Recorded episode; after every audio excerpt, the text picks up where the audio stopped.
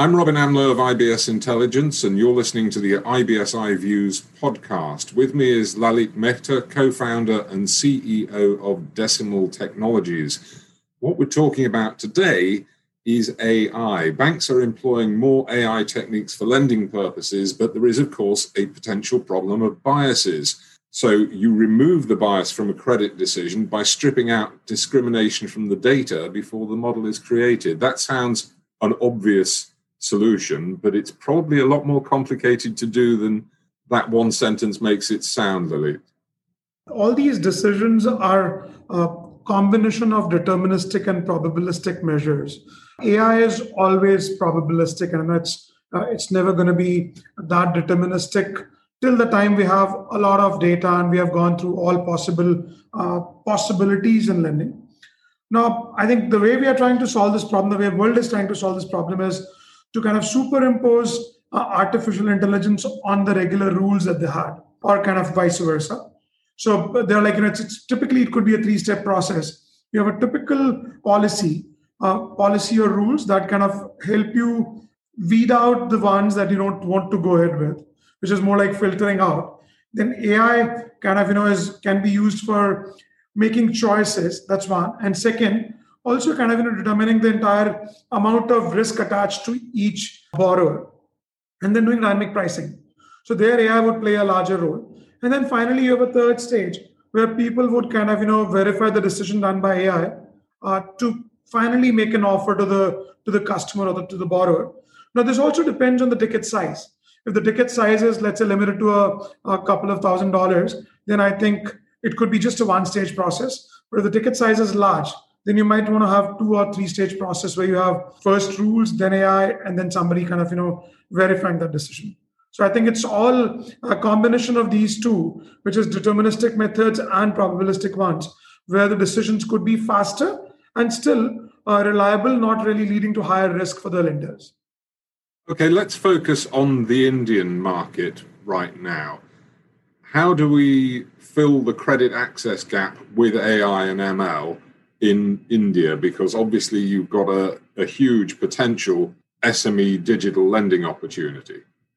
I think India has got, so if you look at A I and M L, helps the lender to make the decision and make it faster. So there are two aspects of it.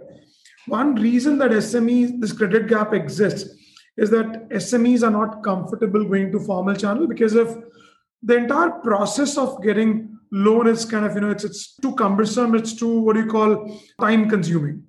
So for that, the borrowers themselves are not very comfortable going out and reaching out to the formal channels. They rather kind of prefer an informal channel when the ticket size is small.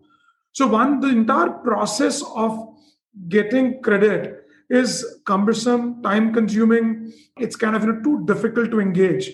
That's one reason. And second reason is the methods of assessment that lenders use today are not dynamic enough or do not cover the entire spectrum, the entire variety that exists on the on, on the kind of, you know, ground in terms of the variety of S M Es. The entire assessment process is tuned for only fewer segments of customers. So these are two major reasons if you look at. So now A I M L can help solve both the problems. And I would say A I M L coupled with kind of, you know, combined with digital. So digital can kind of streamline the entire process. And the entire ecosystem in India now is tuned for digital because the entire uh, A P I network, India stack, which makes a lot of data available. Uh, so the, the process that used to run for a couple of weeks earlier now can be run in, like, let's say, maybe a couple of hours at max. So that that's one uh, that would kind of pull the uh, borrowers towards a formal channel. That's the first thing. And second, lenders would be able to make far more reliable decisions and quicker decisions. Their ability to cater to wide variety of spectrum that's there on the ground would be far higher. So they would also be far more uh, comfortable lending on the basis of A I. So I see digital with combination of A I and M L is going to change the way lending happens today. It's already changing, but I see the impact of that to be far more larger. One of the things that, that needs to change or needs to be reduced, perhaps is the way of putting it, is the level of loan application dropouts. How do you see artificial intelligence, machine learning helping there? So if you look at uh, the dropouts, if you look at dropouts also happen uh, from both the sides. So borrowers generally, since they're not, uh, there is no scientific method that is involved in the beginning to make a choice of a lender. So people pretty much, you know, put their loan applications to multiple lenders. And then, of course, they take loan from one and others are a dropout. That's one reason on the borrower side. Now, on the lender side, since the process is too long, uh, since the entire assessment methods are not evolved, it's not that the person or the borrower is not credit worthy, but the ability of the process adopted by the lender is not good enough to assess the credit worthiness of the borrower. So lenders pretty much, you know, anything which does not fall in line with the process that they follow is pretty much a dropout or pretty much like a reject. If you look at the basics of A I, the first thing it's going to solve is the ability of banks to cater to much larger variety and segments. That's one. Second, the speed of making decisions would be, and you know, the ability of A I M L to include many more dimensions which are not part of the process today. So if you look at many data dimensions which are not part of the process today, will start becoming part of the process of assessment. Imagine my, like, let's say I'm speaking with you. I have certain behavior. Now, it's impossible for a regular conventional process to assess my behavior while this conversation is happening. And A I M L will enable lenders to do assessment on the behavior when the entire interaction with the borrower is happening. So that's, that's one dimension. There would be many more such dimensions. So using these two things, A I M L will change the entire way. I think borrowers will be kind of sending files only to those lenders where there is a fitment of risk and the lender uh, borrower profile. Similarly, on the lender side, lenders will be able to kind of, you know, look at much larger, wider segments and variety of data. So the dropouts will not be because the process cannot manage that. It'll be a true dropout, unlike it happens today. The thing about multiple loan applications is in many countries, if you make multiple loan applications, you're already raising a red flag to a lender saying, I, who will then look at this and think, there's something strange going on here. I don't want to be part of this. But I assume people are doing that because the process currently takes so long that they're going to go with the person who offers them the money first.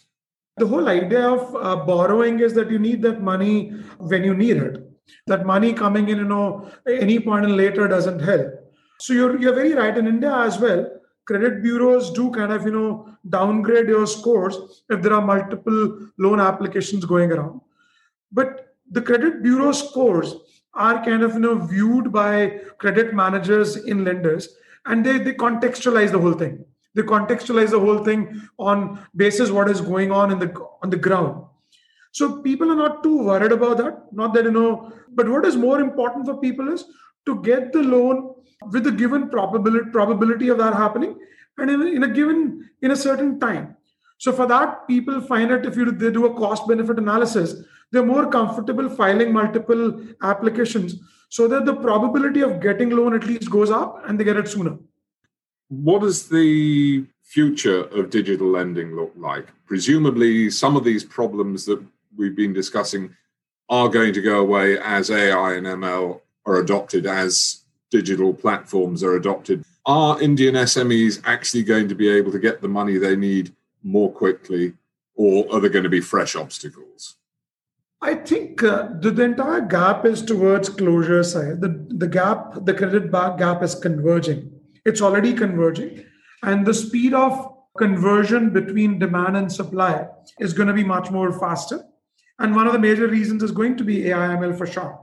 Digital A I M L, uh, data ecosystem, A P I ecosystem. These are the levers which are being used to kind of bring about convergence or bring about the difference between these demand and supply gaps.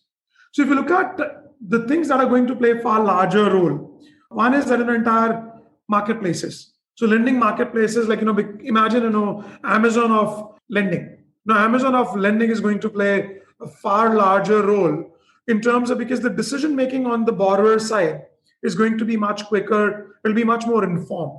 So the borrower will make a loan application or proceed with confidence. That is one.